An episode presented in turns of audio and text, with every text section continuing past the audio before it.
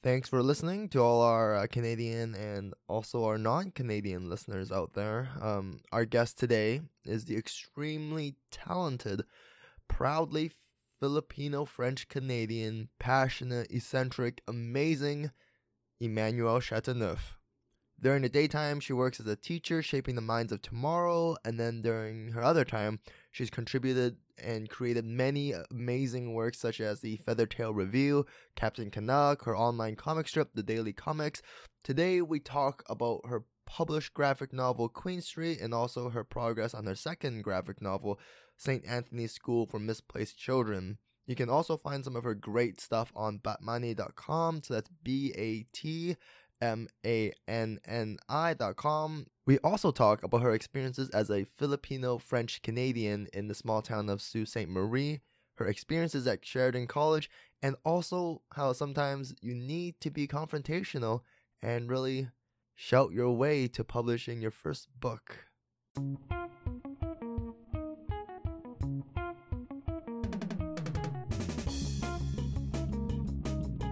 This is Poetical Chronicles, and I'm your host, Matt Falk. So, thank you so much, Emmanuel, for coming in here with us today. How are you doing? I'm doing really good, thank you. That's good, despite the cold weather. Yeah. You've made it out. I'm actually kind of enjoying it. I mean, the sun's out. As long as, like, the wind isn't yeah. blowing, I'm fine, because the wind here is hell. So, it's hell. So true. Um, so, before we talk about your book and dive in, um, let's talk a bit about uh, where you're from. Um, so... The book, Queen Street, seems very autobiographical, and you are... It is.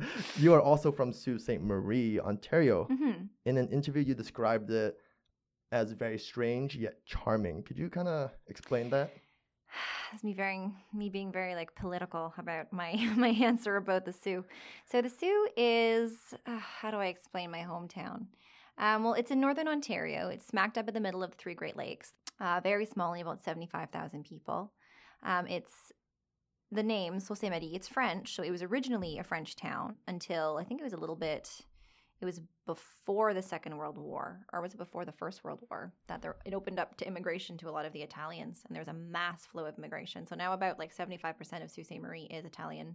Well, they were Italian immigrants at the beginning of the nineteen hundreds. Right, yeah. But now the Sioux is just very, very Italian, and very, um, well, a little bit, but it's like...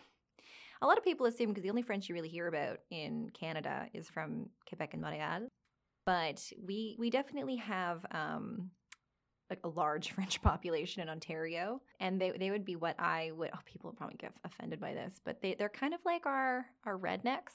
Right. Is that what makes it so strange? um, well, it's just a very – like imagine that now. You're in the middle of nowhere, so you're mm-hmm. like a microculture. You have nothing to compare yourself to except for popular media. So right. you get this mixture of – Italian Guido Guidette culture. So the Guido Guidette culture mixed with kind of like a little bit of that redneck French Canadian. And then you have like everything in between. The way that I would always describe the Sioux is that it's Jersey Shore meets Eight Mile. I, yeah, that is very strange and yet charming. Yeah, like it's charming. You're like, that's interesting. Like, that's yeah. a fun mix. It is. It's kind of weird. But you're like, also, that could open a lot of doors to really not okay things. This is Sue. um, so in this desolate that you describe, um, was there at least like a household that encouraged creativity? Was because like, how did you kind of get into this um, uh, graphic novels? Well, to be honest, I guess mm-hmm. you can say that I was in a household that encouraged creativity, but not in such a way where um, it was something that was given to me in a way where like my parents were like, oh, nourish this. This is a beautiful thing. No, it was more just kind of like my parents were always busy and, um, you know, they were also dealing with a lot of their own personal strife that they didn't manage to kind of complete before they became parents. So I was mm-hmm. left alone a lot, and um, a really good way to kind of keep me busy was to give me media. And yeah, that's just what my parents did. Also, because like we had a really hard time interacting with one another. Because, um, you know, when people have a child, they assume that, it, oh, I'm just going to have a child. It'll be a kid, like buying a dog or a cat. And even in buying a dog or a cat, you you completely forget to realize that these these creations, these creatures have emotions and feelings, and they might not get along with you, or they might not have the same interests as you. Yeah. So when I, you know, was a kid, immediately my parents were like, who is this stranger in our home now? And um, but yeah, my dad though, he he owned a comic book store called The Starbase, and that's kind of where I got comics for the first time, because we my dad just had so many comics in the house. He ended up giving up the store to one of his buddies, and it they changed the name to World of Comics and Collectibles, but it was still just down the street from us. Yeah. So I, I basically grew up in that store. We would just go to the store, and he would hang out with all of his buddies. Then I would just kind of wander around the aisles and read and just stare at everything I could get my hands on. Right. I feel like um, uh, having uh, a lot of time away from your parents is a very immigrant story. Yeah. I feel like it's a very um, kind of like an idea that a lot of uh, immigrant children can get, they can relate to. Mm-hmm. Um, the story about Queen Street, now talking about your parents, it really captures the story between a daughter and her mother. Can mm-hmm. you talk a bit about your mother or women in your life? Yeah, well, up? It's really funny. I was actually thinking about this a while ago, because more and more I realize that I'm turning into my mother, you know. And yeah. then I wonder too, and I'm like, but I look back and I sometimes wonder, I'm like, are you truly t- turning into your mother? Are you, you simply turning more into yourself? And these are the qualities that you superimposed over your mother. Mm. Like, you know, when you think back in childhood and you remember things sometimes very clearly and then other times not. But I think also, too, because my mom's changed so much. Like the, the Amy that you see in the novel, my mom's name is uh, Ro- Rosalina. So Sally, we just call her Sally, Mama Sal. But she is a totally and utterly different person now, you know. And I think a lot of that too is because, you know, those were when you're in your twenties, right? In those years, you have a lot of drum and fife. You're still questioning so much. Yeah. They talk about now how the twenties are, you're still like, your twenties are your new teens, yeah, because yeah. there's so much happening in the world that you can't possibly reach the the appropriate level of maturity to kind of function at a very stable, balanced level until you're mm. about thirty. You're also getting money, and money also helps in that stability. It helps, like, you know, calm those nerves. Like my mom now, because my parents have finally, you know, reached a stable place within their finances. Yeah. Whereas, like, in those years, my mom was, like, constantly in and out of jobs. Um, couldn't find any jobs, couldn't yeah. like hold anything down because of her race and because of like other like ethical things that she just did not that did not jive with her. Yeah, that was captured. So my, Sorry, go ahead. Yeah, my mom kind of raised me as a single parent. But um, I guess I had to answer the question. I guess my mom, when I the way that I remember seeing my mom as a kid was more like a big sister, and partly because my mom. This is a very this is very immigranty. So um, for anyone like don't anyone who's not from who doesn't have family or know someone or empathize with someone from a third world country, do not judge. Try to empathize. So my mom, when she was um, a kid, she was only about seven. The, uh, the Philippines was going through an, a horrendous civil war, in where there were like a, a street. What is it called when they? Executions. There was yeah. like street executions, which she witnessed as a seven-year-old child. Her own father was um, murdered. Um, he just kind of like, he was a, a politician at the time, and one night he he left after curfew because they had enforced curfew, and they said that they found him um, like, you know, macheted to death, closed casket. It was like a big scandal. They're like, but is he dead? We don't mm-hmm. know, yeah, blah, yeah. blah, blah. And but to my mom, she's like, no, he died. And then at that point, due to like actually like racism, uh, the family was broken apart because my mom's mom is primarily Filipino, or Fili- uh, Chinese Filipino, whereas her father's side is Spanish Filipino. And they didn't like the Chinese Filipino side. Yeah. So finally they're like, oh, he's out of the way. We can finally cut her off of the family. And then mm. her and her siblings were all broken apart. And um, so her family was broken apart. And after that, they had to, they just, everyone lived in different places. Her little brother went with her mom. Her sister immediately um, went into university and was working full time, trying to get her degree to become a doctor. The other sister was doing something similarly. And then my mom, because she wasn't like old enough to go to university yet, yeah. she um, lived with various family relatives. But in that time, the closest one, or the closest woman to her, was her eldest sister, Linda, or Erlinda. And she was basically, the way my mom tells it, she's like, well, I had my mom, but she was more just kind of like a distant figure in my life. The, the woman who was there for me the most was my eldest sister. So I was raised by my big sister. So you can see the problems in that. And then, um, so the way that my mom raised me, and you notice in like the relationship yeah. between the little girl and the mom, it's more like there really are no boundaries, and it's mm-hmm. more like two best friends, and how the mom like allows the child to argue with her, and she mm-hmm. even confides in the little girl. Um, But yeah, it's that kind of, it's that kind of relationship I had with my mom, where she was more of a big sister. And it was really weird because, like, over the years, she slowly made the transition in, like, trying to be mom. Because then my mom tried to, like, turn herself into the ideal of a mother. And then we had to have the big talk where she was like, I never had a mom. And I'm like, that's fine. That's totally okay. Whatever. Just be yourself. But, yeah, no, that's my mom. She's, like, my big sister. And she is just feisty. And, like, in the Philippines, she was, like, a journalist and a lawyer. Yeah. And she wanted to become a politician just like her father. Her younger brother ended up becoming the politician. But yeah, that's that's really her. She's just feisty, has a lot of spirit. But um, yeah, that's really her. I mean, I think that came out a lot inside the book. Um, even like I think in the first couple of scenes, how, you know, she's storming out, and she did have a relation with her husband's family. In the yeah, book. yeah, yeah. So like, was that kind of? Uh, my grandma was. Um, this was something really funny. My dad had a really, really, really. He continues to have a really bad relationship with his family. The whole kind of uh, – this is a very classic Canadian tale, but, you know, after the Second World War, a lot yeah. of alcoholism, a lot of uh, beating the kids, a lot of Catholic schools that beat the students, yeah. um, you know, witnessing residential schools. So my dad had a very rough childhood within its within his own right, and does not have a good relationship with his family. Um, we really don't have a good relationship with them. But my mom, when she came to Canada, that was the one thing. She was like, okay, I love you. There is no way that I'm moving to a foreign country without anybody. Where is your mother? And he's like, I haven't spoken to her in years. My mom was like, yeah. I don't care. I'm going to find her. We are going to be a part of, like, her life, whether you want to or not, or else I'm not marrying you. And then so my mom tracked down his mom. and um It's it's mentioned very lightly. It's kind of like hinted at, but my grandmother was a heavy alcoholic um, in the book. Yeah. And like the, her, that's why like her relationship with Pat is very tense. Um, the one the other character who's an open alcoholic and like mm-hmm. kind of just like accepts her place in life yeah. as, you know, someone who casually drinks as many beers in a day as we now drink coffees in a day. So she's just, you know, um, but yeah, she found my grandma, and then they developed a relationship. And like, I wish I had more time to get into it because I wanted Queen Street to just be short and snippy and mm-hmm. just a nice snapshot kind of thing of what life was. I didn't want to go into mm-hmm. the whole big epic, you know, idealized journey, whatever. Yeah. Not that it wasn't idealized, but they had a really beautiful relationship, and where my grandma was able to kind of achieve redemption through my mother. My grandma was a character, um, as you saw, and she was a ooh, she was an interesting woman, but she was trying her best. I actually do really like how it was split into twelve hours, and that's probably the reason why you want you didn't want this large saga or like journey mm-hmm. or conclusion.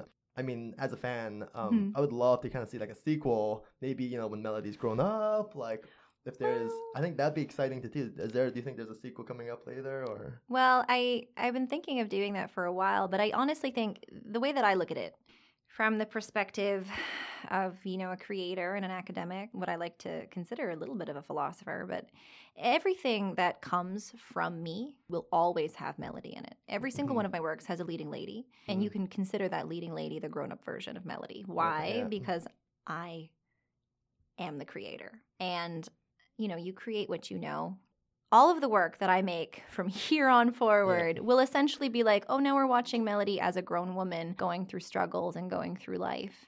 And actually, in my online, on my account, I do, my Instagram is kind of more just like you're you're seeing my brain working. It's like a diary that I'm constantly just vomiting information onto. Yeah.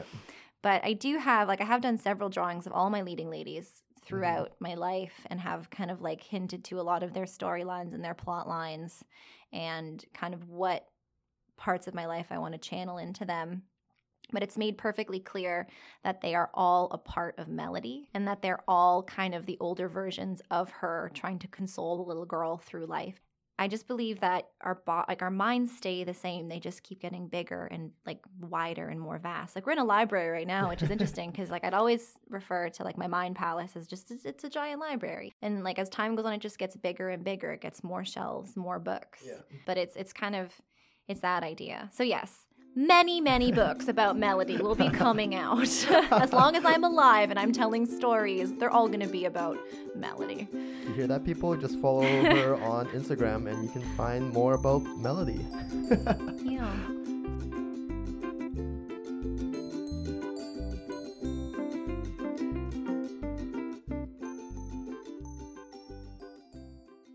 So I know on staff um, at Poetical Chronicles, there was a couple people who read the book, and you know, some really? were Filipino, and they were very emotional, I think, reading about Filipino-Canadian representation. Mm-hmm. Um, can I ask a bit like about what was the inspiration? I mean, I know we we're just talking a lot yeah. about that. Well, um, to be honest, a lot of people, I feel so bad when they ask me this question. The inspiration was I wanted to impress my mentor. Um, I never – Queen Street was a really – it was really hard for me as a project, not making it. Making it was the easiest thing in the world. I mean, Queen Street was kind of like my happy accident, which is funny because you see the parents now struggling with this child that they're like, we thought it was going to be so easy to have a kid. We didn't realize how much we were going to learn about ourselves, that our child would be the perfect mixture of both of us and just make us so hideously aware of our pasts. I just remember I was like seventeen, eighteen years old. I was um, really annoyed in university because I wasn't getting given – I wasn't getting given. I wasn't given knowledge I felt was right for me at the time. I was learning so much, so much good knowledge, but nothing that felt at that time and space um, what I needed at that time. I was just mm-hmm. kind of filling my library with all these books and just kept, kept on shelving them and shelving them, going like, when am I actually going to get to something that I can use right now? And so one of my teachers challenged me because I was talking to her while I was I was bitching to her one day, and I was just like, I hate this. Like, yeah. I was just like, I'm so annoyed and I'm tired and this isn't what I want. And she's like, well, mm-hmm. if you don't want it, then go and go out and get what you want. You want to be a comic artist? God damn it, make a comic book. What do you want me to tell you? And then I got huffy, of course, because I felt challenged. So yeah. I went out immediately and I started and I contact I, well I went out to another teacher. Who do you know in comics? And she was like, whoa, okay, yeah. I know this person, contact them. And then yeah. so I contacted her, which led me to meet my mentor, Ramon K. Perez. And then yeah I just I showed up and he was like, cool, well clearly you seem really passionate, let's just do a little exercise, make a ten page comic, come back to me in two weeks with a script. Came back with like a sixty page script. Came back two weeks after that. I had drawn something like twenty or thirty pages of what is the beginning of Queen Street. Hmm. And it just, it just, it was one of those things, you know, like you would probably hear artists talk about this all the time, but it very much is. It was inspired. Um, I just sat down one day and I remember I was thinking, I'm like, well, what do I want to write about? And then I thought what I wanted to write about, and I realized that I just didn't have, I didn't have the skill. I have, I had nowhere near the skill required to write about what I wanted to write about and draw about. So I'm like, well, what do I need to hear right now? And then for some reason in my head, immediately a scene of my grandmother and my mom in the like station mall food cart popped up, mm-hmm. and they were fighting. And that it was the scene that you yeah. see of them where the girl's like, I'm so confused and I'm tired mm-hmm. and I'm stressed and I just I want to I want my daughter to have a good life. And that's exactly how I felt. And all of the information I needed came it came to me. And then from that scene forward, the whole book just it, I spat the whole thing out. And yeah. And then that was that. And then like two years later, there I was with a whole book. And it just happened like in a flash, to be honest. Did you go back and scold that teacher again? No. Oh, my God. No. She she and I had a really good relationship. Um, yeah, she and I had a really good relationship. It was more because like, I have this relationship with every single one of my teachers. I'm the student that challenges the teacher because that's how like I learned through debate and through being able to have a very open and like long discourse with my professors because I just have a lot of questions. I do. Yeah. I have a very hungry mind. Right. And I was a very lonely person too. So like that's why I'd always like I love my teachers. Um, you're trapped. You can't go anywhere. You have to. Talk to me. You're getting paid to do this, nanny. But no, that's not exactly how I felt. But definitely, uh, yeah, no, we had a really good relationship. And I felt so excited to be able to, like, once I got my first print of the book, I, like, secretly, like, messaged her husband on Instagram. And I was like, hey, can I have your address? I want to send something really awesome to your wife. Yeah. And he was like, yeah, no, I heard about you, man. This is going to be good. And then I, I wrote her a nice little letter, like, thanking me, like, or thanking her for pushing me kind of thing and for being just like a cool, honest teacher who wasn't scared because like I feel like most teachers might consider that to be like maybe appro- inappropriate. I don't know. I challenge all my students the same way. So um, we haven't seen each other since, but like we, we still like talk on Instagram. We like each other's photos, okay. You know, the usual stuff. And you went to Sheridan College, right? I did. Um, I know some of our listeners uh, go to Sheridan College. Mm. Um, do you have any advice for someone who is kind of, let's say, frustrated in school? Oh, and oh yeah, I have the perfect piece of advice. It's really funny. I read a hideous article today from the Globe and Mail about uh, this ridiculous elitist critique on art schools and how mm. the quality of art is being degraded because students fail to, you know, have the kind of skill and quality that artists used to have, like in comparison to, say, Romanticism and Neoclassicism and mm-hmm. Impressionism and um, all like all just work from the eighteen seventeen hundreds to the two thousands, this whole idea where, like, if you can't draw perfectly, you can't draw at all, you don't deserve to draw, and all this stuff. And my biggest, my critique of that whole critique was this, and I think it was, it's probably the best advice that I could give to any person in any field of creation, even if it's maths or, maths or sciences. It's the fact that we're learned to create and create and create and create and create and to do the thing and to keep going and to keep pushing and to keep exploring and to keep mm-hmm. expanding our minds and to going into new lands, but without the full understanding of what it is you're doing or even what kind of weapon it is that you're wielding. You know, you hear the sayings that um, the pen is stronger than the sword because the pen is a sword. Words hurt. Art hurts. We see that so much today where you have audiences act out against creators being like, what kind of juvenile, ignorant bullshit is this? Mm-hmm. Who, like, what, in what world did you think that you could release this and it wouldn't, like, it would be okay? Perfect example, Suicide Squad, the glorification of abusive relationships. Yeah. And the idolization and kind of like pop icon of the abused woman. Mm-hmm. It's sexy to be abused. Emotional abuse is sexy. Ugh, hideous. I think it's like, that is such a ignorant, ugh, I hate that so much. It is so insensitive to people who have actually gone through that. And then when I see young girls dressed like that today, mm-hmm. anyways, I'm going off on a long rant. Probably the most important piece of knowledge that I absorbed in university is that without strength of mind, you cannot have strength in that which you create. It isn't about how pretty the sword is. It isn't even about how powerful the sword is. It's about how intelligently it is that you wield it. So, I, and like, what was really nice in illustration was that they taught us, particularly nowadays, like if you see a lot of popular illustration, it isn't like the super hyper-realistic, you know, perfect Renaissance-esque art. It's really fun and it's naive. It has a childlike quality to it. It's this idea where anyone can draw it. Anybody can be an artist. Anyone can convey ideas through simple shapes. Mm-hmm. Iconography, the idea of the peace sign, you see that, and it's like a super simple shape. Mm-hmm. It's a circle and like four lines, but you know exactly what it means. It's that kind of idea where it's very simplistic, and what illustration kind of taught us was the idea where it's not about your skill.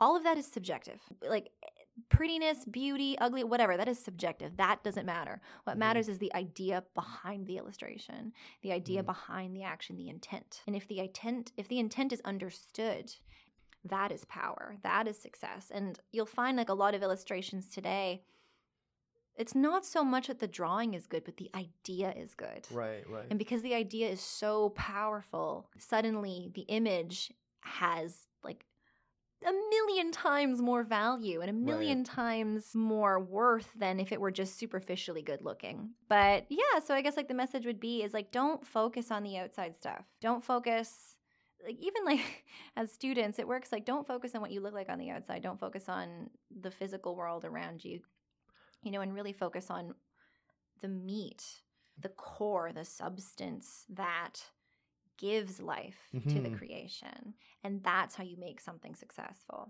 So building off that, speaking about the ideas behind art, and I know in an interview, I believe it was with True North Country Comics, you were saying that through comics you challenge that readers uh, take some of these messages yeah. of being heroes in their own lives. Could you talk a bit about some of like your role models in your life? Or oh wow well I'll talk about some of the, the more recent ones that I'm meditating on, because I feel like my heroes constantly change depending mm-hmm. on, you know, which part of my brain I'm exercising. But recently I've kind of fallen back in love with Leonardo da Vinci and then Michelangelo. I know that sounds so basic of me, but like, please let me explain. yeah, go for um, it. Go for it.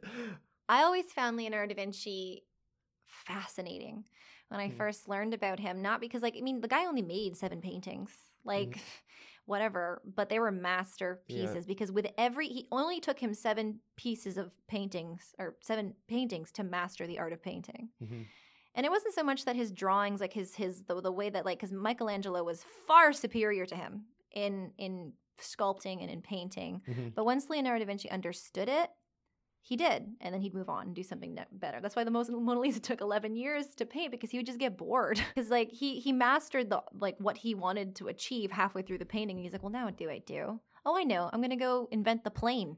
I just find it fascinating and inspiring. I just loved this hunger this man had for for creation and life. You don't just have to kind of limit yourself to one thing. I think mm-hmm. that's more so the reason that I like it. He's just a really good example, like an idol that I could look to and be like, oh, if he can do it, I can do it. But I love that idea of like, you can sing, you can dance, you can draw, you can compose. You just need to have the will and the drive and be like prepared to do the hard work to make these things come true. I think uh, Leonardo da Vinci would have been like a really good like millennial. Oh yeah. Um, like millennials today, everyone has their side hustle, everything, mm-hmm. everyone has their own mm-hmm. side hobby. Mm-hmm. I mean, you yourself, you're an illustrator, a storyteller, a teacher, mm-hmm. kind of like a Renaissance, you know, woman yourself today, right? And so before we continue, about the book, I really do love the specific panels where we go away from the real world, yeah. from you know, the mother's conversation with the grandmother in the food court, for example, and in, you know, Timelity's world. Mm-hmm. Um, is there one specifically that you really like drawing, like one specific like scene? Well, they all... When I draw, right, like mm-hmm. the, the emotions, because I guess I'm a little bit of a, an expressionist in the way where I, I when I'm drawing, I am emoting. Um, the the emotion you see on the page is the emotion that I was going through while drawing that piece. And so I don't know. They I love them all because they're all very specifically wonderful to draw. I really enjoyed drawing the Tarzan scene because it was just badass, and you're yeah. sneaky and you're lurking in the jungle, and mm-hmm. it's quiet, and just that like fierce animalistic intensity, you know, of being the predator. I really enjoyed that. And then I also really I loved the, the Little Mermaid scene because just mm-hmm. bath time. Like even now as an adult, I'm in the bath and I'm just like, Little Mermaid, part of that world, yeah. you know, and then the other half of that bath scene where there's the fight. I remember that was an incredibly painful scene for me to write because I was going through a huge hole of self-hatred um, writing that, and it was very difficult and hard for me, and it took me like weeks of reflection to kind of realize mm-hmm. why I was so upset and what like deep buried traumas it was actually digging out of me to draw that scene and to, you know, really finally give vision to the pain that I had listening to my parents fight about me. And then Alice in Wonderland, again, was just like family, fun, yeah. nonsense, mm-hmm. that kind of like there is no time and space, only emotion and happiness and just wonder. But the mermaid scene, for example, I really liked how um, – I don't want to spoil anything for those who haven't read it. Oh, but... I'm sorry. I just spoilers out the butt. So – when the mother's fighting with, you know, the father, mm-hmm. I love how there's like the ocean, and I get like a very Miyazaki feel to it.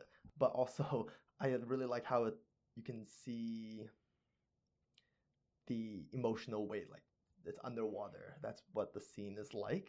I think that's like a really good. That's a really good art critique. I never heard that one. Thank you. uh, I enjoy that.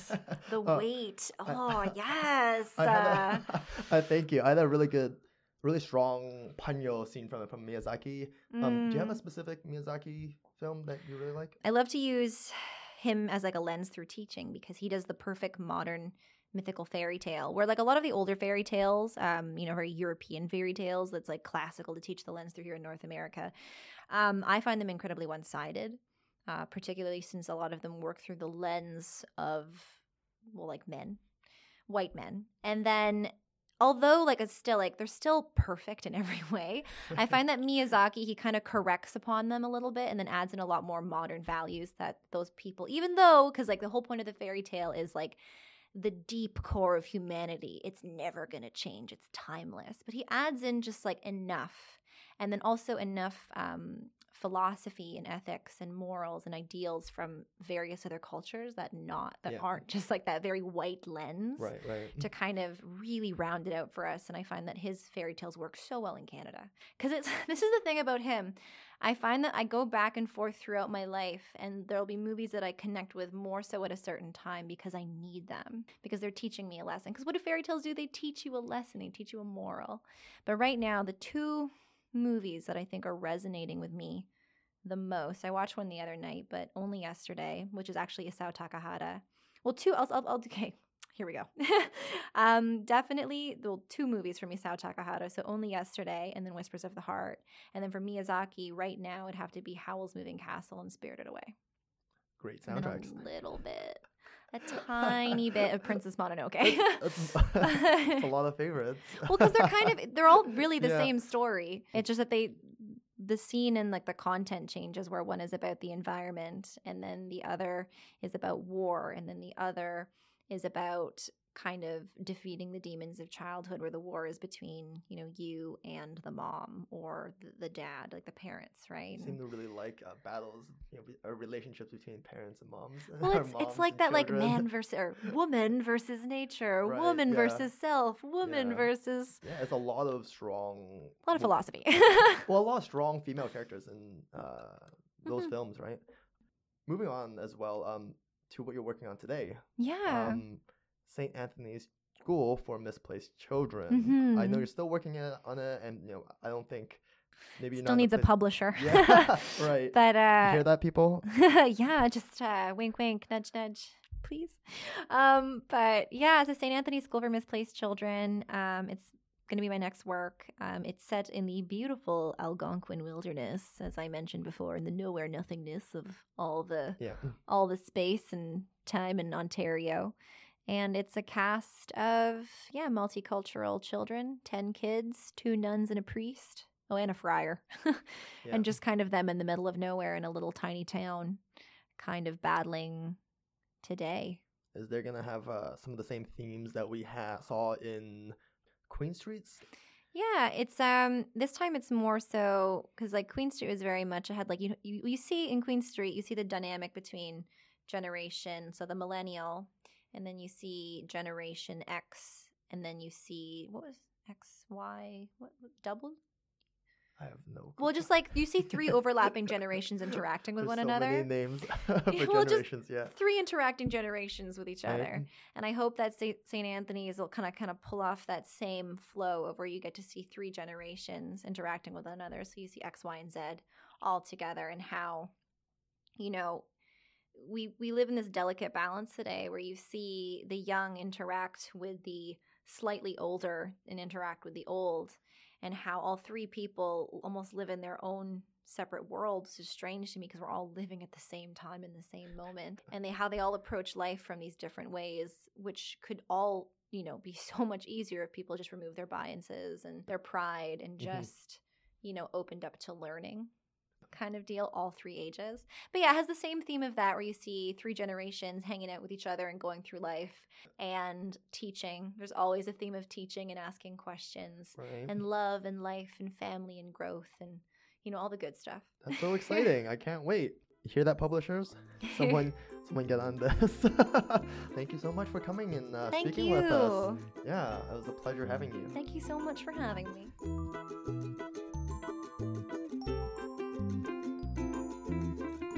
Poetical Chronicles is hosted and produced by me, Matt Falk. Rostislav Saroka was the co-producer for this episode. Our staff includes Alice Coombs and Kasuma de Gidera. Our main theme song is called Last Endage for the Day by Loyalty Freak Music, and there are other music credits on our website. If you liked what you heard, give us a rating, share us, follow us on our social medias. We love to hear from our fans, and even if you aren't our fans, we still love to hear from you. Thank you for listening. We will see you soon.